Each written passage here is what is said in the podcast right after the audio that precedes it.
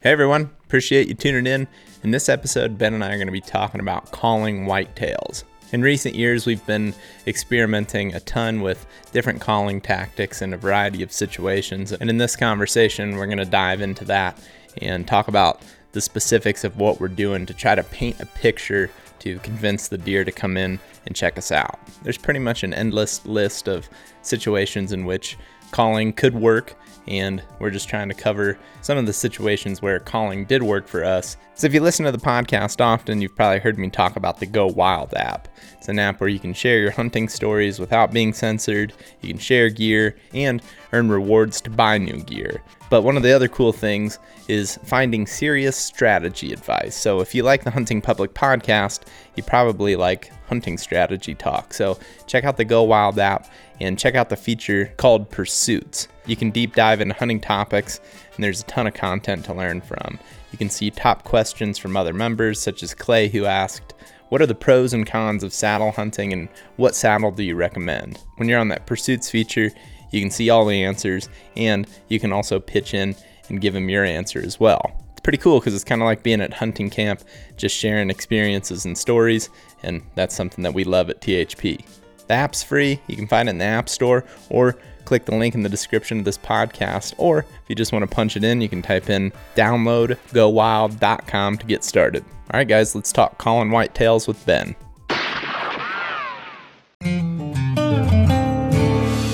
Got squeaky trees and little breeze. oh man, that's awesome. Well, we're podcasting. We're sitting out here in the Elk Woods and we decided to pack a camp in today. When we were talking about doing it, we were like, well, we could just do a podcast while we're out there. Yeah. It's our first video podcast from the field. So hopefully the other noises don't distract y'all. But last night we were driving and we were talking about calling. We were like, man, covered a lot of good ground, but it was dark. And we'd done the driving podcast before, but the uh, those planes are going to be a thing too, just so you know. Mm-hmm. a lot of them flying over this area, but um, we've done the driving podcast before, but never uh, in the dark. I don't know how we're going to pull that off. So, anyway, we had a conversation about calling and felt like we covered a lot of things about like what we want to do this season and kind of just some more aggressive calling strategy for deer specifically, but also just talking about like I guess what we've learned through elk and turkey hunting as mm. well, and just some adjustments, I guess, in general for that. Yeah, we kind of started talking like elk scenarios that we had been in, you know, the past couple weeks, and then stuff we had done the past couple years, like how to approach those differently. And then we started, we got into a long tangent on deer. Mhm. It's like "Oh, a lot of this might have, might work if we just try to apply some similar ideas. Yeah, what do you think are some of the things that I guess are you're most excited about trying this year, and I guess some adjustments that For deer, you mean? yeah for deer. Um, I think trying to be like a more realistic, trying to think more consciously about what animal you're being as you move throughout like a bedding area or Mhm. like you're working across a hillside. You know, trying to walk more like a deer, snap a twig every now and then, brush up against something. Just try to be like a realistic, you know, deer moving across the hill. And then we, you know, we talked about too, like trying to sound like a doe if it's the rut. You know, it might just get be enough to get a buck up to come Yeah. check it out, rather than coming in smashing stuff, trying to get him pissed off. I kind of already forgot about the doe thing. we were talking about just going through bedding areas and using a doe bleat. I know we've got comments and stuff before, like, why don't you guys use doe bleats? And it's just simply like, I've never really had one. Um, the, the old can call, I was turned off by that when I was younger because when we were hunting public land, like in college days, I remember my buddy Brad had one. And we'd always make fun of Brad because he'd always have his can call. And the only thing that I didn't like about that is it was just the same sound over and over again. So it's Yeah. like it didn't matter if it was Brad doing it or the other guy down the ridge doing it. It was always going to be the same sound. And on public land, I think that we just kind of started feeling like, you know, just kind of you gotta throw something different at them. But I know Woodhaven makes the uh, doe bleat calls, and we have some. I just have never really put them to use, so I might try practicing with that a little bit this season. Because Let's start listening to some. I mean, I'm sure they have some clips of audio. hmm I mean, I feel like every time I've heard it, it's been pretty soft. hmm But But at the same time, I think like fawns and stuff will rip them pretty loud. Hmm. And just like doe family groups in general, at times will do it. But I mean, if you think about a buck in a rut bed, looking for cruising does or listening for, or not cruising does, but traveling does, it might just be enough to pique his interest and get him up and come looking at you. Where on the other hand, if he's bedded middle of the day and he hears another buck grunting and scraping his way towards him, if he's not a super dominant buck, he may not come into that. But I do believe if he has a doe, he's pretty highly likely to come into something like that. mm, or at least make noise to tip you off to where he is. hmm That's something else we talked about too. Is like making a call and then going completely silent and just taking in every sound you hear because it might be like a very subtle like snap or just like a brush of leaves. You know, like antlers hitting a branch. Because he's standing up out of his bed or something. Yeah, it's just something to indicate. Okay, there's a deer there. Let's just play this smart instead of running him over. Yeah. It's one of those things, it's you could try it so many times in a row, and, and it's just like turkey and elk hunting too when you're calling a lot. It's like there's tons of times you make calls and nothing happens, but in the right situation, and if you're super focused every time you do it, you're thinking of like, okay, I'm gonna set up. You know, hopefully they're not gonna get downwind of me too easily here, and here are my shots, and you're really focusing on planning it out. And then you also brought up patience yesterday, like, just wanting to go into a setup and hmm. make a calling sequence, and just give it 20 or 30 minutes versus giving it five minutes and feeling like you're kind of just half-assing it and being like, all right, on to the next. Mm-hmm. Instead, it's like get in there, make the sequence, and just really, I guess, give it the time it deserves. Because sometimes I do believe that there's time where you know situations where a buck will hear that and be like, I'll start to aggravate him just enough where he's like, I gotta go check that out. Mhm. And if you, you know, give it the time, you know, you might get some more opportunities because because of that. Yeah, I think it's like I see some of the past times I've gone through and tried calling. It's like I move a lot, make a lot of calls, maybe run into something, but I feel like all too often, like I'm just trying to get more reps in calling, Mhm. but not really like taking the time to like make the most effective. For example, like I'm not going, looking at the bed, or you know, going to a certain area, calling to that bedding area or whatever, and then giving it time. I'm making like several calls, just working into that, and I often like bump a deer that's already standing up, looking like Because you never really stop moving. Yeah, it's like why would they need to move? if You're just moving at them. yeah, exactly. That's a good point.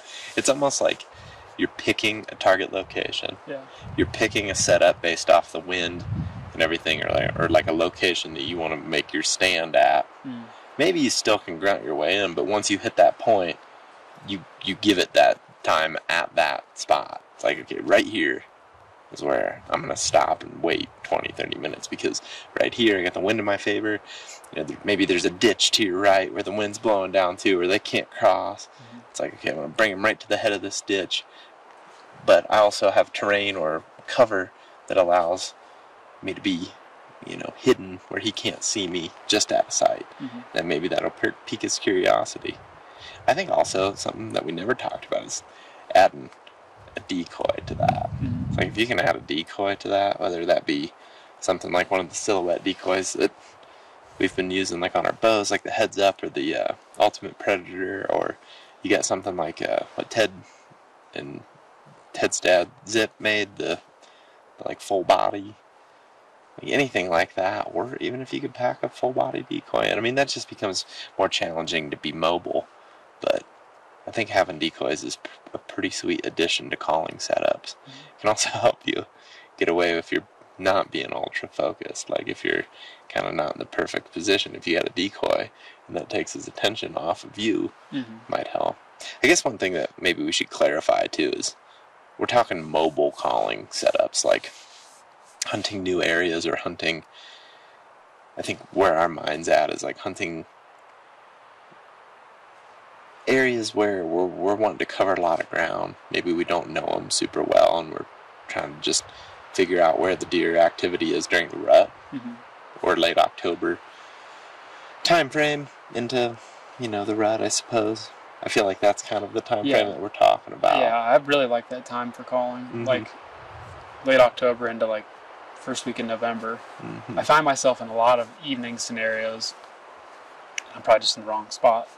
but it's like all of a sudden I'm sitting there, I'm like, uh, something should be going on. Mhm. And like I could have covered more ground, but I just took a lot of time to get into this one spot. And if I hadn't scouted it out or hadn't had past experience in there, I'm just kind of set up in a weird area and Mhm. wasted the night. Yep. Whereas I could have, you know, made some aggressive call, not aggressive, but made some good calling setups throughout there, and then still ended up there Yeah. if I needed to, you know. hmm And I don't know. I mean, the few times that I've done calling in that time period, it's like something's coming to check it out. Yeah. Maybe Especially. a little small buck, but Yeah. you at least get animals moving around. It's kind of what we do elk hunting too. Yeah. You get in and just slightly stir things and get animals on their feet earlier, and it can cause you know all of a sudden these does start moving past, and then big boy comes down, and you got a little fight there maybe. Yeah, you kind of create the rut. I mean, we joke about it all the time. One of my favorite like uh, calling setups was with Jake back in 2018. It was when I had that series of hunts with Ted and then Jake and then Logan. Mhm. It was like back to back. It was right before I came to hunt with you um, that season. Mhm. And I kept texting you and being like, dude, like, I'm gonna have to postpone like one more day. There's just like too much going on. You're like, oh yeah, go go get one of them. But anyway, And you did, right? yeah, Yeah. yeah. And uh, we were, the I guess uh, the day before, I think that we got him. Two days before doesn't really matter. It was somewhere right in that time frame, but we we were moving towards where we had seen the big buck with the doe that morning. That was the one where we were canoeing up the river. Ted and I are in the canoe, and he's got a doe locked down right beside us. That was super intense. But he moved off, and I was like, well, they didn't go that far. But Ted was going to Missouri, which he ended up shooting that really big buck that Oh, on that trip. He was headed there, and he was super. It was it's hilarious because he was super frustrated. That's maybe a behind the scenes thing that. I don't know that I've ever even said anything about that on the podcast. He was hot mad because he did not want to go down there. He wanted to. He wanted to be there to finish out that hunt because he was the one that went went in there originally with me too, which would have been like I don't know three or four days before the one where we had the one locked down, uh, right beside us. Anyway, he bailed. Jake tapped in, brought me like two cookies and a bottle of water, maybe a meat stick or something, Scott's meat stick, and uh, ended up moving up there, kind of towards where we assumed they were. And in our setup, we made a scraping sound to get a little clear spot in the leaves where we weren't just like sitting on crunchy leaves. And then we just started kind of like shaking a branch to make it sound like a buck's huffing the ground, scraping, then putting his ant- antlers in the branches. Hmm. And it was like immediately. The two biggest bucks that we had seen in that area up to that point are now like chasing a doe or like, you know, circling each other with a doe. And it's like probably an hour and a half before dark Yeah. just immediately. And maybe it was just coincidence and they didn't hear any of it, but it almost seemed like that's too Yeah. perfect timing. Almost like exactly what you said with elk. It's like you're kind of creating that, uh, You're stirring things up. yeah, stirring things up, getting energy into the whole herd. Yeah. Pretty sweet. Because I feel like I feel like there is similarities. To, you have a larger herd with elk, but there are similarities to like a rutting buck. I mean, if you got a Mhm. lockdown buck and doe, you've got satellite bucks hanging out around, hmm and you've got, you know, obviously some other doe groups around, and you can just start the havoc, or you can wait for it to happen maybe by dark. You know, Maybe, especially yeah. on those days where it's like seventy and Yeah. stuff's not, you know, deer aren't exactly moving like they would when it's 50 degrees. Yeah, and I think if you're if you're hitting a point where maybe your previous strategy throughout the rut has been you know within the season has just been like set up and you're not seeing much and you feel like maybe the bucks are locked down with those to me that's the perfect time to be applying the calling strategy the mobile calling strategy. Mm-hmm. Because there's no easier buck in the world, in my opinion, to call in than one that's locked down with a doe. Especially if you get inside that bubble with him. And a lot of times you can use things like a visual to your advantage is, is the best thing. If they go into a thick patch like what happened to Jake last year, hmm. and Jake and Hayden, they moved into that thicket and just like called immediately that buck was coming right towards him. He was fired up. And in these situations, I think like what we were talking about last night too is visualizing the picture that you're trying to paint.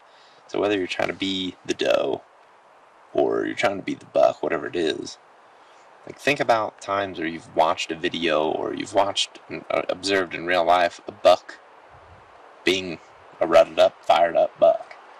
You know, there's very specific movements that they make when they're doing, you know, the action of a scrape or a rub or uh, even just cruising through the woods, whatever it may be.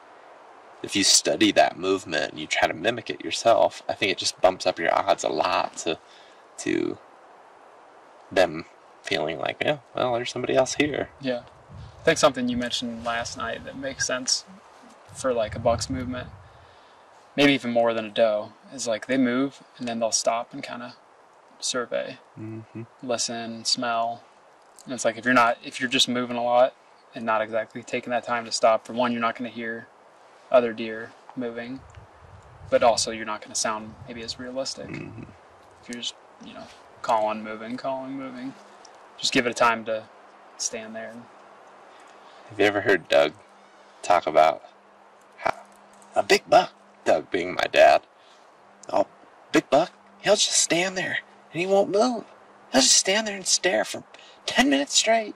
It's just like, yeah. I mean, he said that my whole life. So, like, I always think about that when, you know, you, you, you're trying to be that buck, too. It's like, especially if it's calm conditions, I visualize this. It's like the buck works into a scrape he stands there. He gets to it and he stands there because he knows that if there's other deer around, bedded around it, or at least this, these are all my theories, I guess. That could just be totally. Ma- I mean, I am making things up, but this is what I think is is kind of what is going through his head. Is like, well, everybody knows this scrape is here, and if pretty cool. please go away. government. Just another government drone flying over top of us. so so he moves into the scrape. He gets to it and he I think that he assumes if there's other deer around, they all know that scrape's there. And if he walks to it and makes this big scene like and then he stops and he listens because he's like, "Who heard that? Is anybody moving towards me?" And then he'll put his antlers in the tree and thrash them around once. And a lot of times, again, if you watch them do this, they'll stop and they'll listen.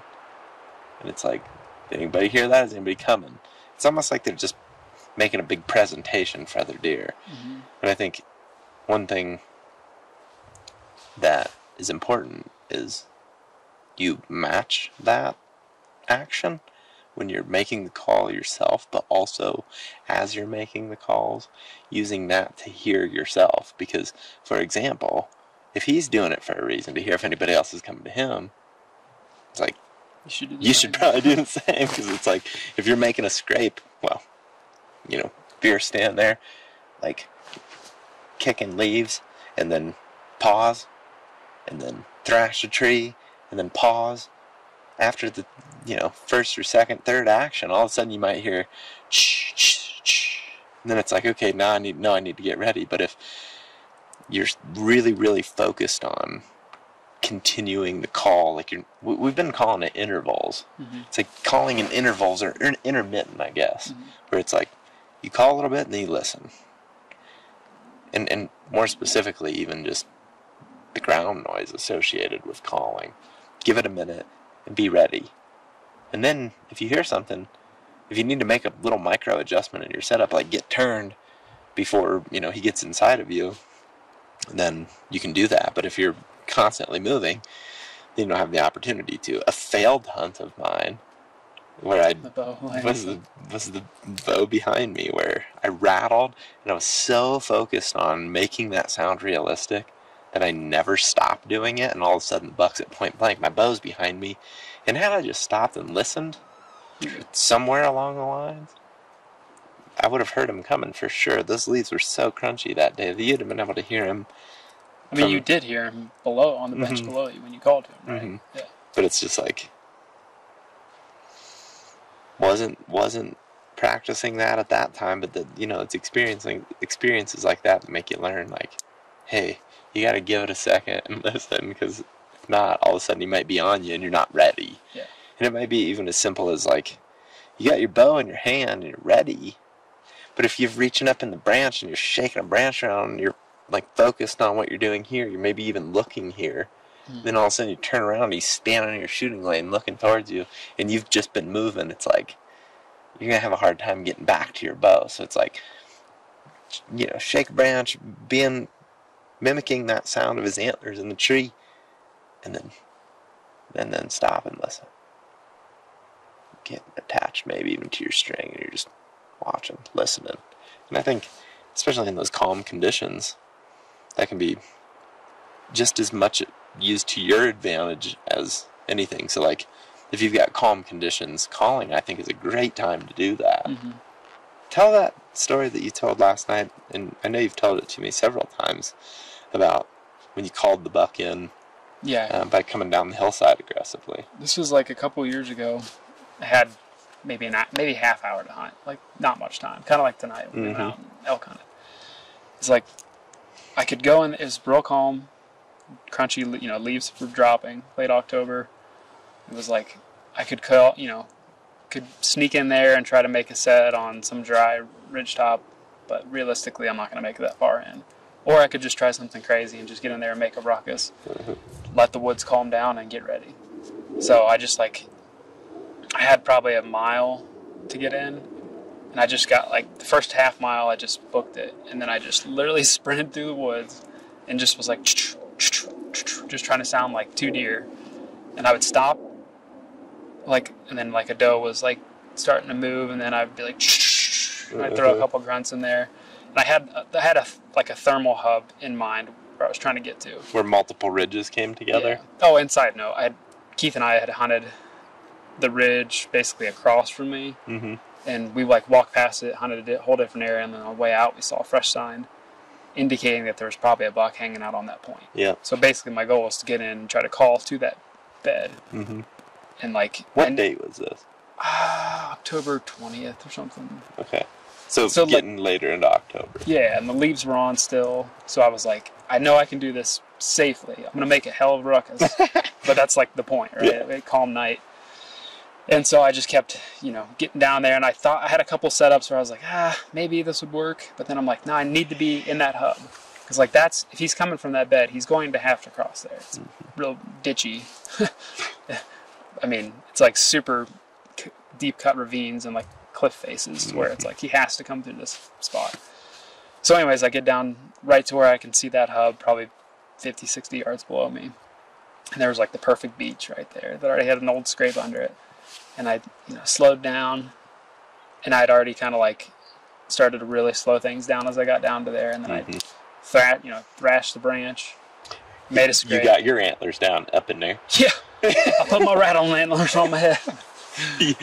Great strategy you can use is you can tie that string that's between your antlers under your chin, almost like a chin strap, and just get it. Yeah, basically, whenever the leaves are on, I'm always just wearing antlers on my head. like even in the gun season. yeah. Joking. Don't do that. Don't do it. no, so I got down there, made a made a scrape, and then I think this is where this is where I definitely would have changed things. I made the scrape, and I remember like pretty quickly after hearing like something stir right up where that bed was, and I was like, oh, this might work. Mm-hmm. And instead of like getting to that where I could shoot that hub, I kind of just froze in spot and like where I was, and I was like, I need to be a little bit off of where I just made that scrape. So I like slowly backed off where like I don't think he could have heard me walking. Mm-hmm. Again, super calm, and I don't know, maybe five minutes later, it was just like coming right down the point. I was like, oh, this is he's gonna, he's definitely coming in. Like whether or not I get a shot, we'll see. And it was like, I mean, right at the edge of shooting light. Mm-hmm. And I, what really happened, like I think what happened is like the thermals were pulling right towards that hub. He got down in there. It sounded like he stopped for a second, and then it was just like I heard him.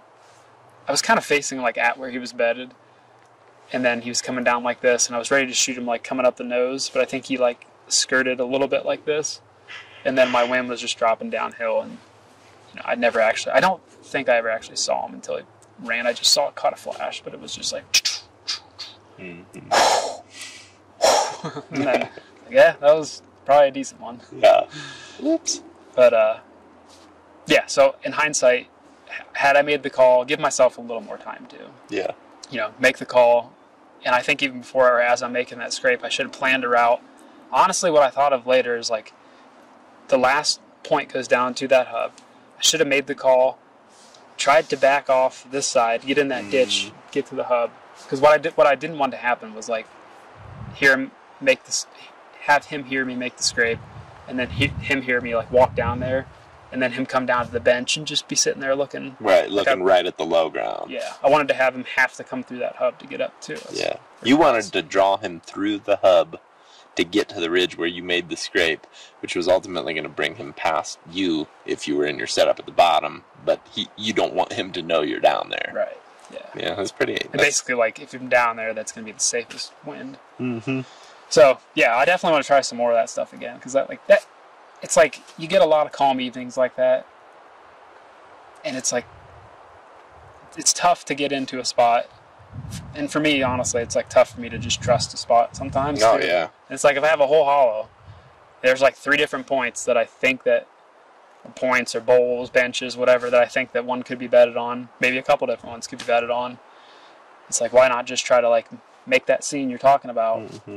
and then sit the last 20 minutes, 30 minutes, Yeah. and you know, hopefully let something come through. Mhm. I think there was another scenario like I think that same season that Mike and I did first week in November. And what we did was we had so we had two guys and we were he was just moving ahead and I like we were on like a low bench, south facing slope, and we were trying to call to this bed that we had either scouted or knew like figured that there was a buck on, edge of a clear cut, north facing slope, like super steep slope, and a bench there. We're like, that's probably a place a buck's hanging out. And so we're on the bench across from it.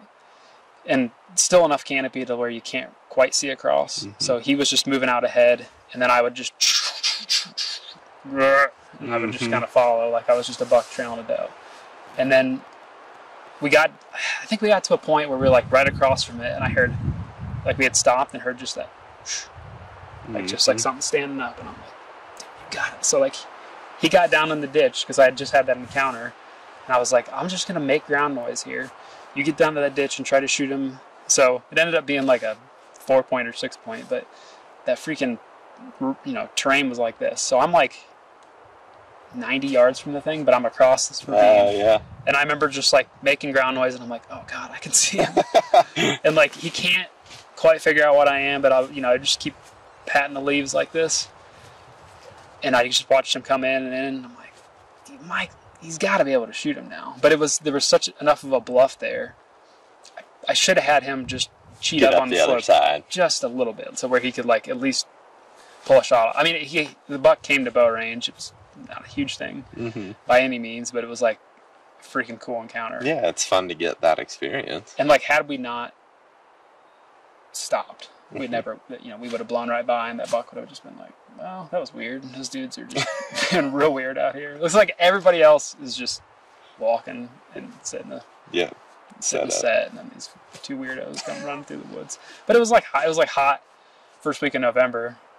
It was super fun, and then later that day we busted a magnum with a doe doing Uh, the same thing, just really? running up the slope. Not a slope we thought that there'd be a buck on, but mhm. There was. We But got- sometimes that's not always the worst thing. It helps you get in the game sometimes. Mhm. Bumping bucks isn't always the worst thing. Yeah. And that's that was something I was going to say too. Is this could also be a strategy that you use if you're trying to investigate a new area, like on your way in. Like instead of just crashing your way through and just trying to pick a spot to set up. Instead of doing that, just hunt your way in.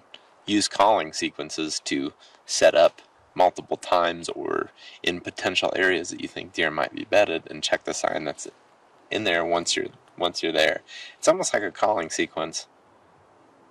Once it's over, you kind of halfway think, well, the coast is clear. Now that's not always the case. Sometimes they don't come in and you proceed to, you know, go go too far and risk bumping something, but at the same time if you are in a thicket and you know they can hear that, you never hear anything move, you never hear anything run out of there, it's like, well, now I can investigate where I want to set up if I come back here in the future, or you just learn a little bit more about it once you're there. But I think about it, like, just, I feel like recently I've been talking a lot about just always wanting to be more aggressive and cover more ground. And one way to do that is, and still be hunting, is just being aggressive and doing a mobile calling sequence. And it just fires me up because when it works, it's super fun and it's extremely intense. Mhm. The the most fun one that I've had recently was that one with Roy. I think um, we were walking down the logging road, super calm. I knew that there was some scrapes back on this ridge because we had found them when we were in there time we went in there. yeah, in past hunts, it was just like turkey hunts, late season deer hunts, whatever. We were always seeing these scrapes, and I remember knowing the conditions were extremely calm. So our strategy going in was we're gonna walk at a snail's pace and just be on the top ridge top trail and just be listening down to the you know bowls and points below us. And as we were doing that, in one of the bowls very close to these, you know, annual scrapes, I just hear a twig that broke a little too loud, where it's like, that can't be a squirrel. And the calm conditions likely don't have tree branches just breaking, right? Mhm. But, you know, like tonight you get a little wind, tree branch could break. But it was so calm, it's like, that just can't be the case. So anyway, we end up um, sitting down waiting for a long time. I mean, I bet it was 20 minutes before we heard it move again. And it was just getting to that point where it's like, maybe it, we were dreaming, maybe it's a squirrel, maybe it's whatever. Starting to let the hunter doubt slip, slip in a little bit. And all of a sudden, it was just like, he's on the move again. And now it's feeling like, okay, this is a buck, the way he's moving. Just that consistent walk. And he went down in front of us across the logging road we were on, just out of sight below us. Jumped up on the bank to our right, started working around to our right, got up above us, and we were like facing the steep bank of the hill where the old logging road cut into the hillside. He's up on the thicket. Like I mean, I remember seeing little branches moving. He was that close, but just up up high enough we couldn't see his actual body or antlers. And um, when he got to the top, he started working down the ridge away from us. So we got up tight to that steep bank, and when we did that, I knew we were going to make noise. And I think this is something that we're, like, no, I guess maybe this we can kind of even transition this to that that listening thing and taking this that step further and like making the move. In this situation, the leaves are so crunchy. We're not going to pull off this move, even to shift your body around really without him hearing that. Mhm. The, the conditions just are not set up for it. So if you're gonna make noise, you might as well make noise that sounds like a deer. So I remember, like Roy and I briefly discussing it, or, or I don't remember exactly how it went down, but we had to have discussed it in some way. But we made this very controlled move. Trust me, man, heart's pounding through the roof. My brain is like soup. I feel like it's like there's no way this isn't a nice buck, right? I mean, I've got myself convinced at this point. It's super intense, but I'm very conscious of making like very good, clean steps They're not perfect. They're not dead silent. I, again, I know I'm going to make some ground noise. But Roy and I both just take our time, get down and get ready. And I could tell he was stopped. And I just started scraping. And as soon as I started scraping, he started scraping. And you want to talk about a wild feeling. Just the fact that he responded with the same sound, the same deer sound that I'm making, being just some weird long haired dude wearing a leafy suit in the woods.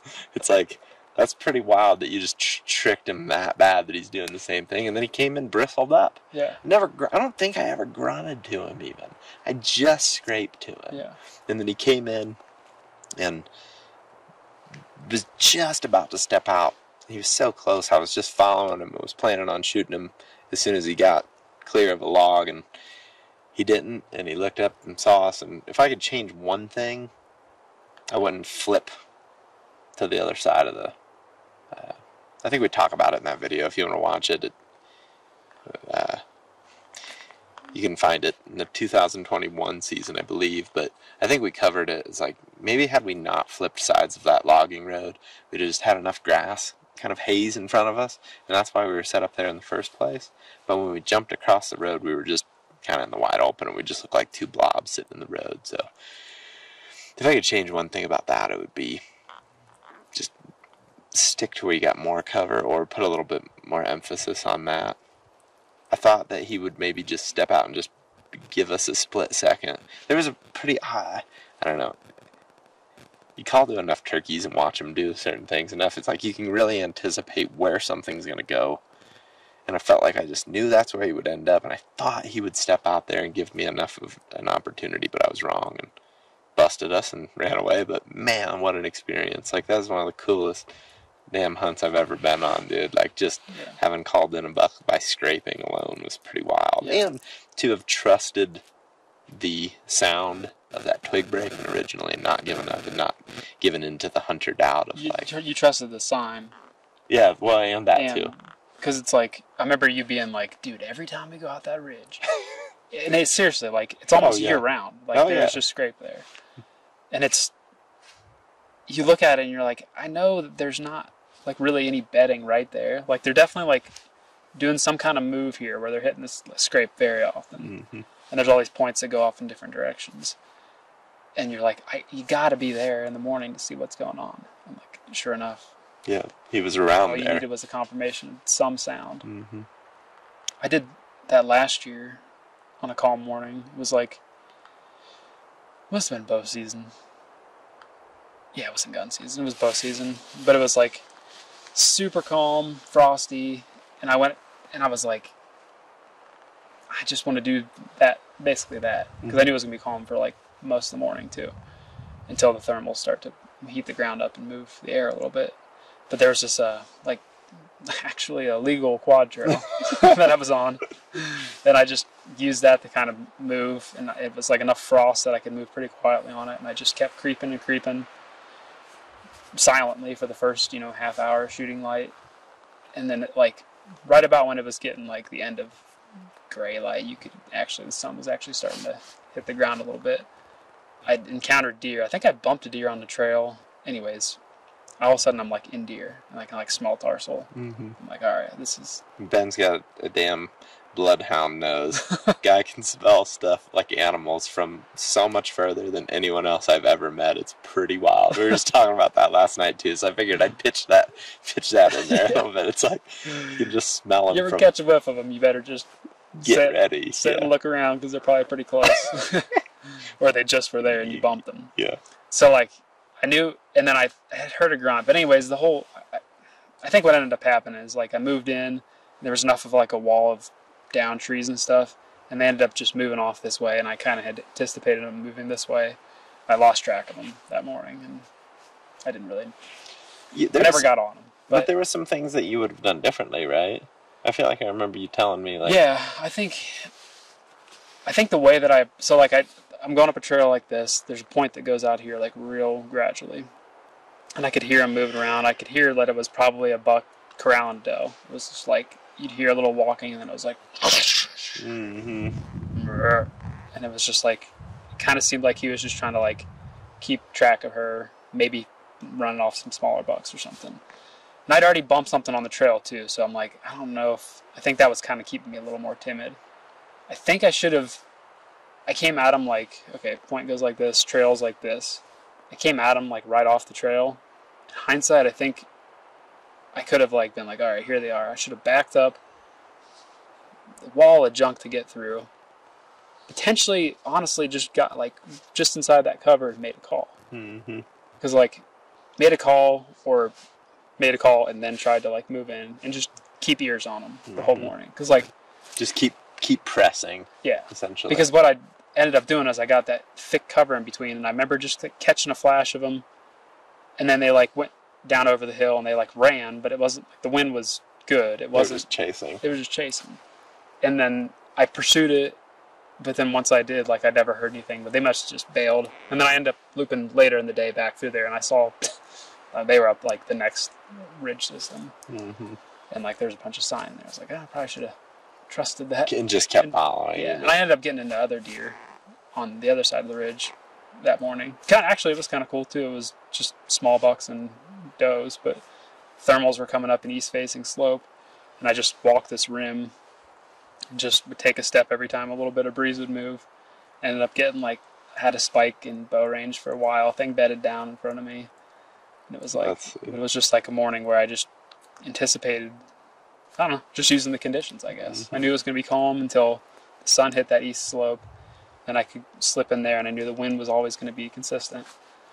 And felt good about that morning. I just, you know, I probably should have pursued. you just couldn't get it done. just couldn't get done. should have pursued the dang buck with the doe, not Yeah. the spikes.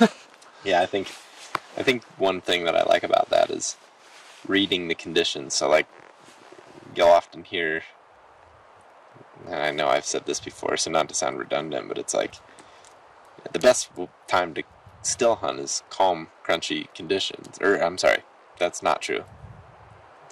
Wait, stop, restart. the best time to uh, still hunt is rainy, windy conditions, and I think there's some pros to that, but I also think there's a ton of cons. Mhm. There's also some cons with calm, crunchy, but there's also a lot of pros.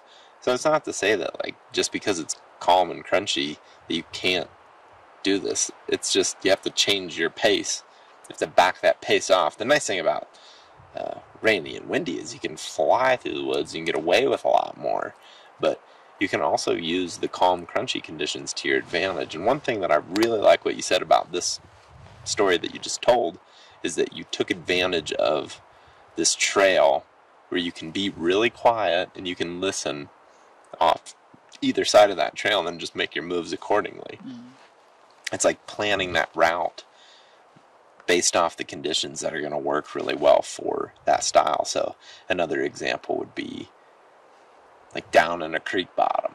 So if you can jump down into a creek bottom where you're going to be walking on sand, or maybe you're tiptoeing across rocks all morning, but you're listening to you know deer up on the in the canary grass running around on a calm frosty morning, or you're listening to the deer crash around in the the dried leaves on the hillsides above you.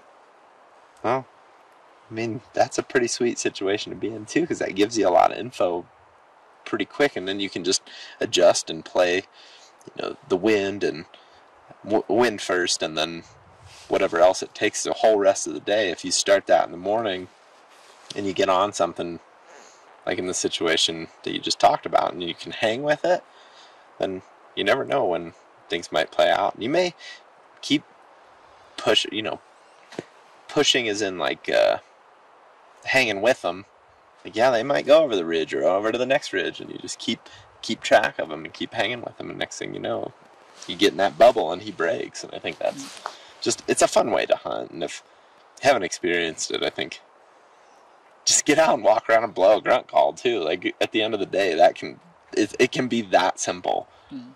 you can be walking down you know logging roads and just grunting and you never know what might happen. I think that's mean, one time my dad got out of his tree stand. You probably know this story. He got out of his tree stand and it, he was hunting in uh, bluff country. It's like really big bluff, big rocks, like the size of a vehicle, like a big truck, you know. Hell, sometimes the size of a house. They're huge bluffs. And he got down out of a tree stand, and he had heard a deer that morning when he was in his stand move on the hillside below him. Well, as he's sitting there putting together his stand, it was a climber, so he's like, you know, fastening everything together. He hears something walking in the leaves. Whoa! Caught me off guard. and uh, he's listening to this deer come up, and he's like, "Well, it's gotta be a buck," you know.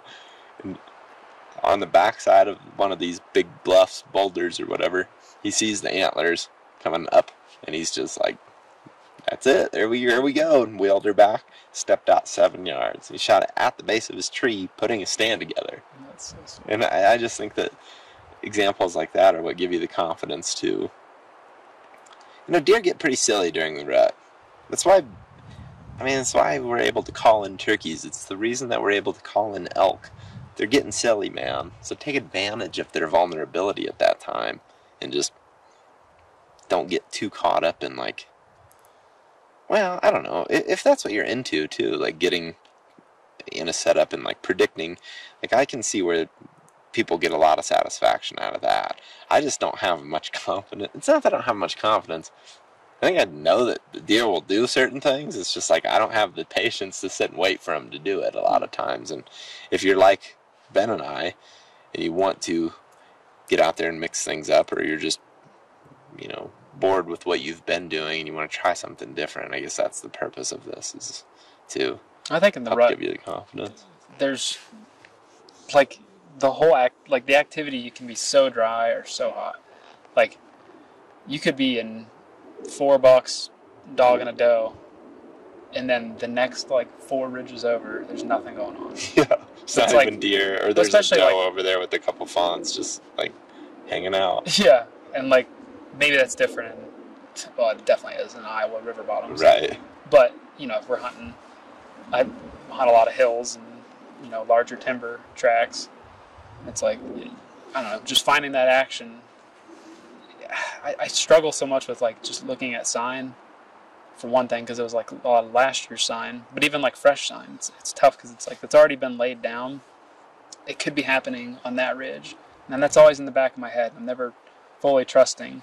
I think So what I think- think, about it in that situation, just to add on to it, is okay. I found this scrape. It's like when's the next time he's even coming through here?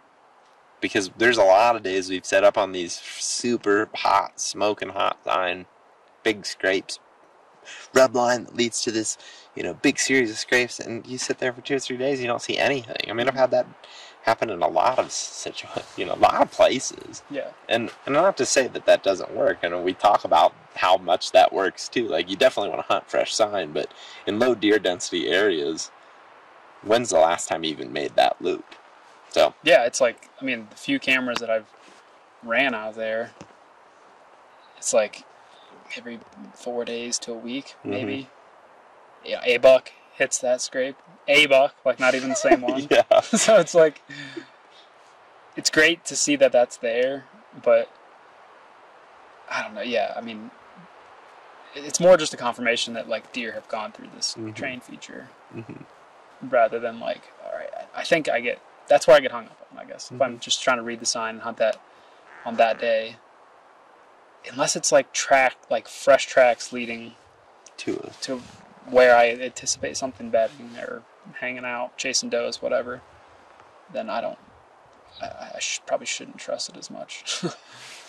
Here's one situation that I wish I would have done something different based off reading sign and could have incorporated calling, looking back on it. So it was that same season I was with Roy, and at this point we were starting to have a series of uneventful days where it was like confidence is kind of. It's like that was day two. That first story when we called the buck in and didn't get the shot, so we're just like, "Oh, we're right on him, baby! Like this is gonna be awesome. We're gonna have an action-packed hunt." And then it just was like, terrible. And a, a lot of that was just because we were not trusting our instincts. We weren't going with the flow. We were just too timid, is what I believe at least. And we had the spot in mind that was good the year prior. And had a, that's where, where the we were gonna go to where um, Keith and I were rattling, and the buck came in, and my bow was behind me. So we were headed to that setup, and we were so locked in on that that we're going through a bottom, and we hit this scrape that is big, fresh, open, like just hit today or last night, or you know, first thing this morning, or the really early hours of morning before daylight, and big, big buck track in it. And I remember sitting there being like, nah, you know, like hemming and hawing, like, what do I do? Just, should we stay? Like, neither one of us felt that confident in it, so finally we were like, let's just go to the setup.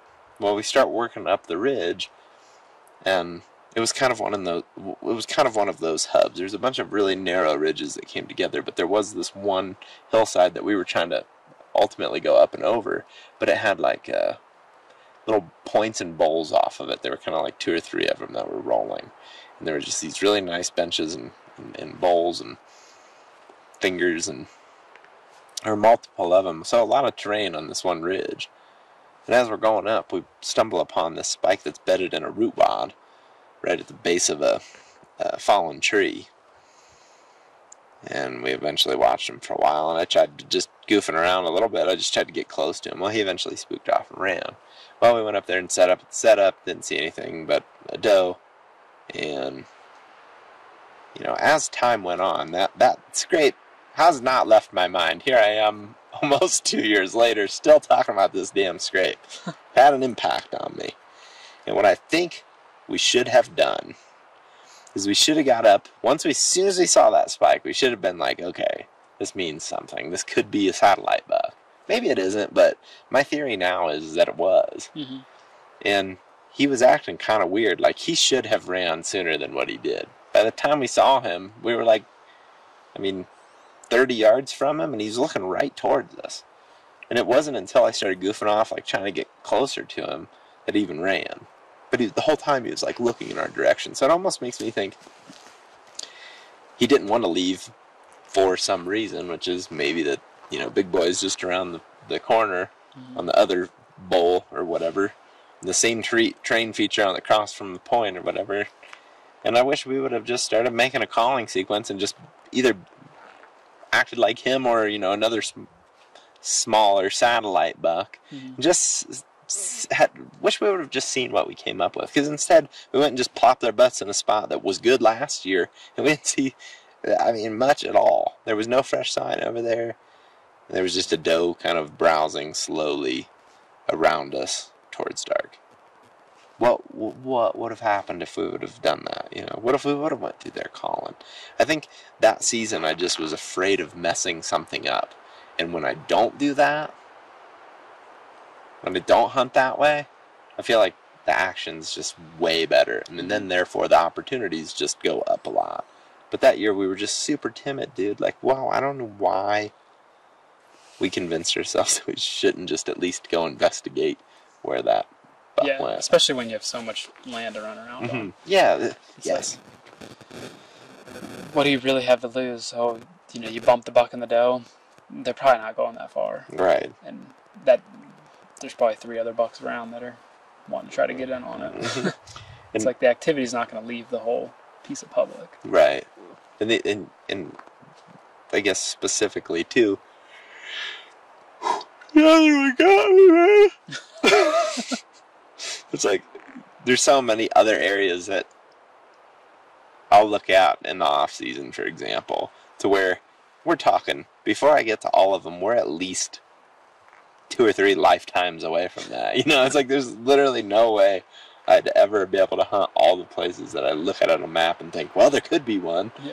and there's probably a decent chance there is and at least at least 20% of those spots or whatever. Like you're right sometimes. So why not just i guess take some risks? I like taking risks. I feel like the reward ends up always being there at some point even if the risk is like well what if i well what if i bump him and then you do well okay readjust Mhm. you might still get him right you know Yeah. so i don't know Yeah, I think I'd like to just do a lot more calling. I mean, it gets me fired up. I feel like every year going from elk hunting back to deer hunting. Mm-hmm. It's like the scale just goes way down, and I don't know. You just get a ton of reps out here and just woodsmanship and just you know being ready with the bow and everything. So just makes you feel ready to go into a.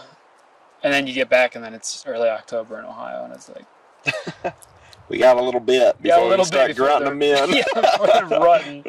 But mean, all the more you still reason, can grunt them in in October, absolutely, but yeah, all the more reason to try stuff like that because like Mhm. you may you might have to get a little tighter or be a, but you also might just run into the patch where there's three bucks better than there, hmm and then all of a sudden you're totally in the game. So, yeah, gets me fired up.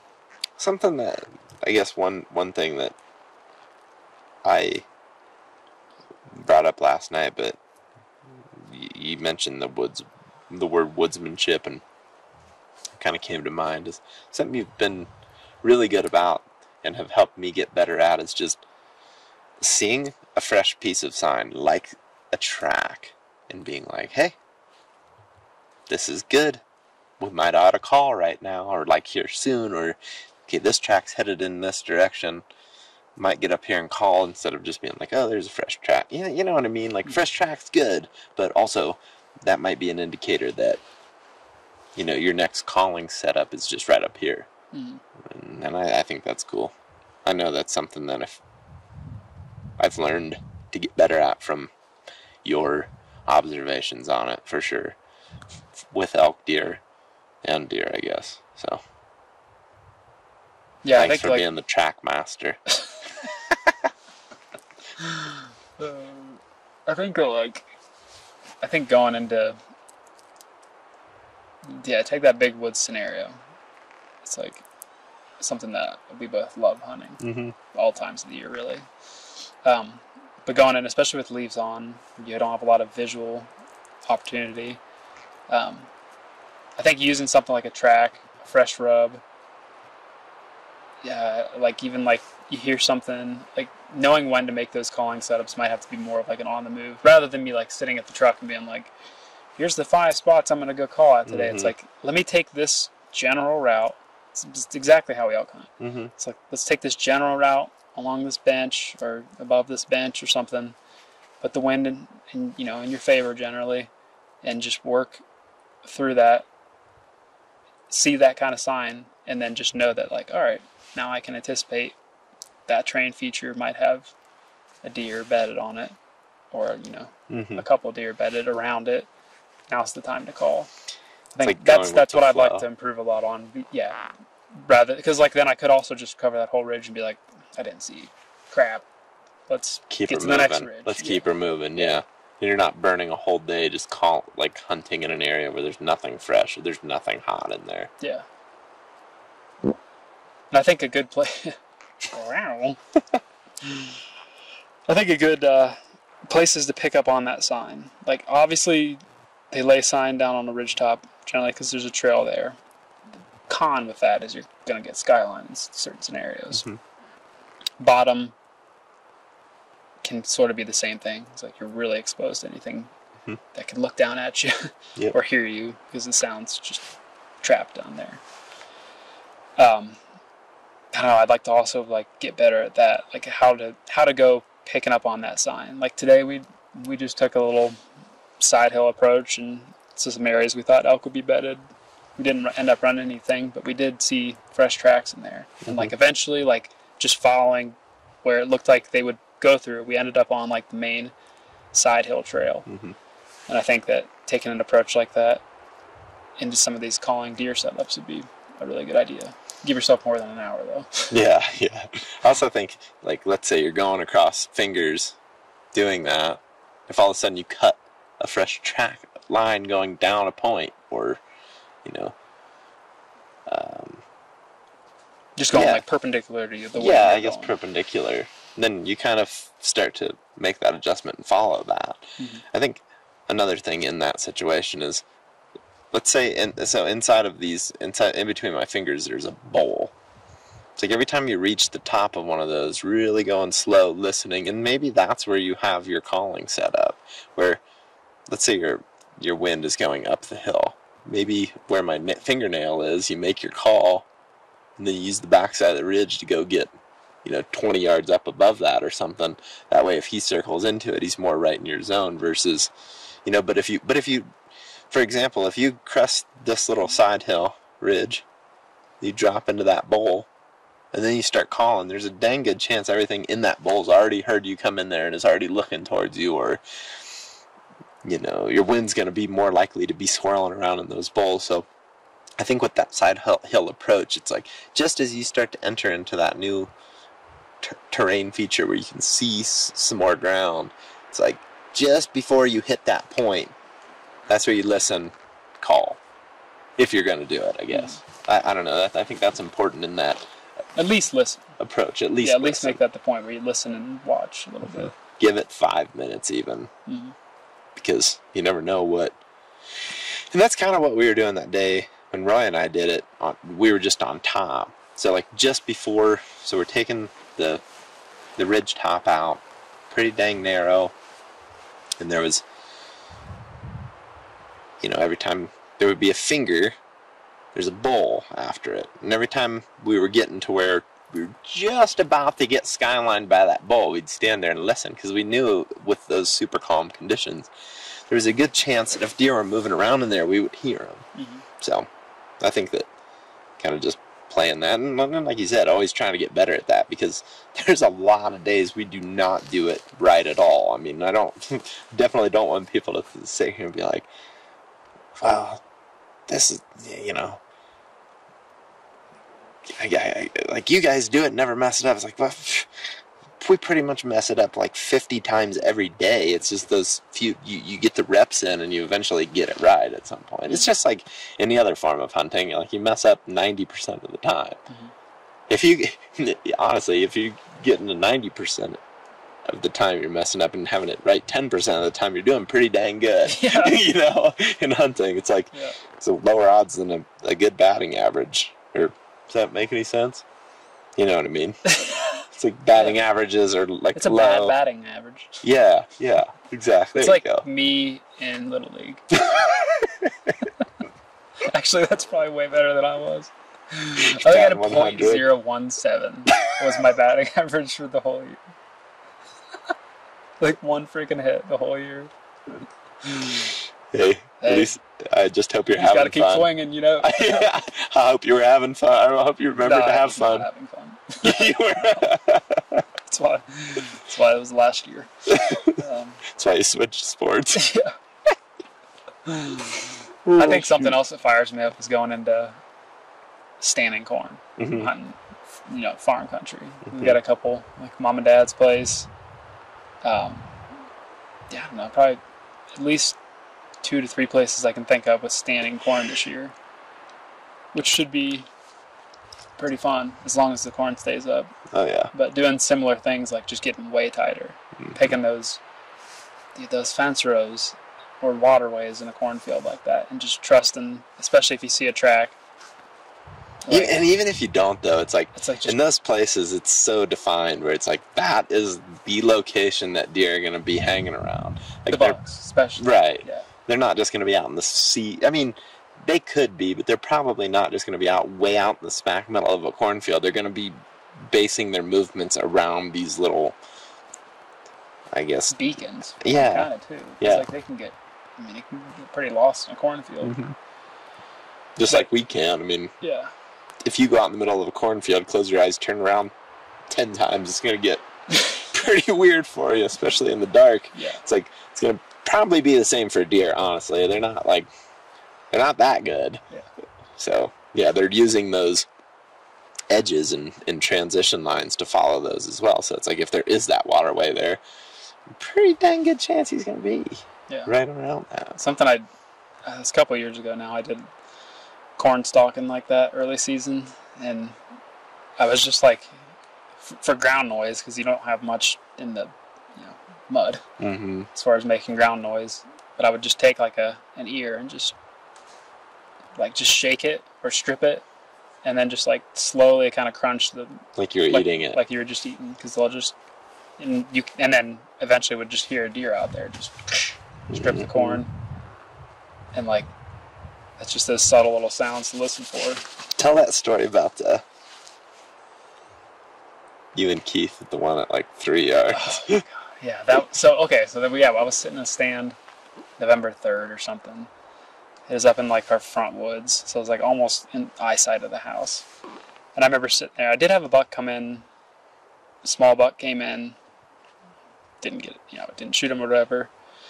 And I just remember sitting there and being like, I could do this all day, but it's really freaking boring. Especially because I can see almost this entire woods, Mhm. and you know, that's pro- he's probably the only buck in here right now.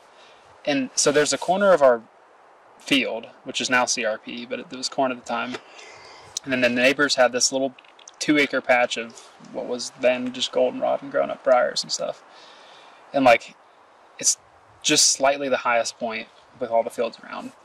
Fence rows come to a corner, always buck sign around there. I think the year before, Keith and I had taken the, yeah, we took the truck out to like dump a carcass back there, a deer carcass back there. but I remember we were like, oh, we could just do like dump it in the regular spot, or we could just take the truck and just ride the bean through the cut bean field and just like see if we see anything. Mm-hmm. And we went up to that corner and jumped a buck, like, but it was bedded right off that fence row and that goldenrod, and it was just like, yeah, it really is the spot. So I think that was in our head was like, if there's a corner of that field that the bucks are in, because they're on the camera up in that woods where I'm sitting, but they're not there in daylight.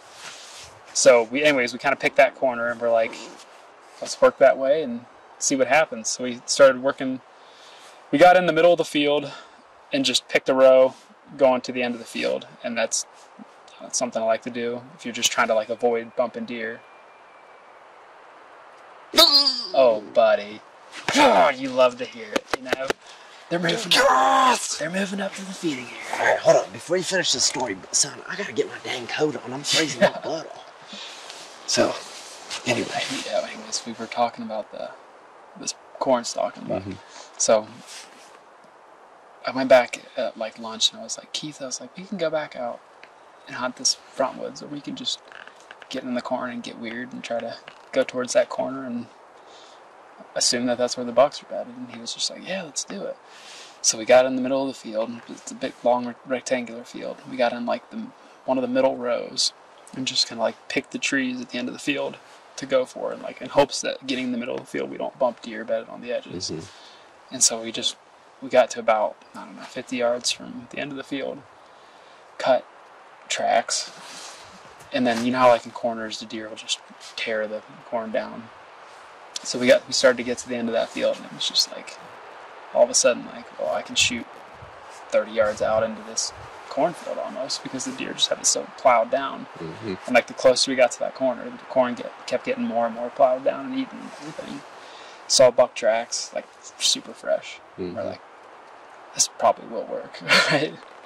So we slid up to the edge, and it was like it was the it was so fast that like I don't even know that we had a great plan or much of a plan, but basically Keith slipped up towards that corner as close as he can get, and I just stayed back on the fence row like this, wind coming generally, you know, from Keith to me, and I think I I no sooner than like grunted and looked up, and Keith's just full draw. There's this buck walking like right at me, like looking at me, and I'm just like, and I, so I'm just filming the buck like come, and then Keith didn't shoot, and he snorts and bounds back, and then there was like two other I don't know I think slightly smaller bucks with him, and, and then I you know, tried to call whatever he bounded around tried to get he eventually got downwind to me, and I was I guess what happened is like the deer was too dang close to him. Mhm. He walked out. He was already drawn. He like looked up, saw the antlers or something. Drew as he was coming through that. He was like two rows of corn in, and walked right by his his arrow. But I think it was like as he came through, there was like a branch here, and he couldn't get up and over it. I, he knows the details, obviously. I don't remember, but and it also just our inexperience of one of our first, you know, freaking ground calling setups like that. But you know, we anticipated the bed from you know past sign, past history. Experiences Yeah, in general. Yeah, so like, especially like a home farm like that, I just want to take that into this season because we have corn up, and just like you and I did in the summer, is like pick that spot. There will be a deer in it. Oh yeah. Like, Whether it's super Whether slam or not, Yeah. dude, I don't know. Yeah, just treat it like it is. Mm-hmm. and then go in and plug a doe in the chest at 10 yards if, I, get the chance. Like, it'd be super fun either Mhm. way. So, yeah, I guess I'm pumped to hunt the corn before it gets cut. Yeah, dude, I'm pumped about calling setups, and to be honest, I'm pretty pumped about this bull.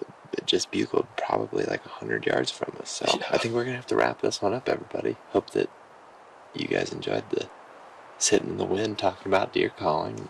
Hopefully, you know this is something you guys like enough that we'll keep doing it because it's a lot of fun. This is what we're doing at camp anyway. We would be doing this regardless. Maybe a little quieter if uh, we weren't filming it, but you know we're doing it every night A anyway. few less lights. Yeah, definitely less lights. But And with any luck, we'll be doing an elk podcast tomorrow. yeah, thanks for watching, guys. We'll see you on the next one.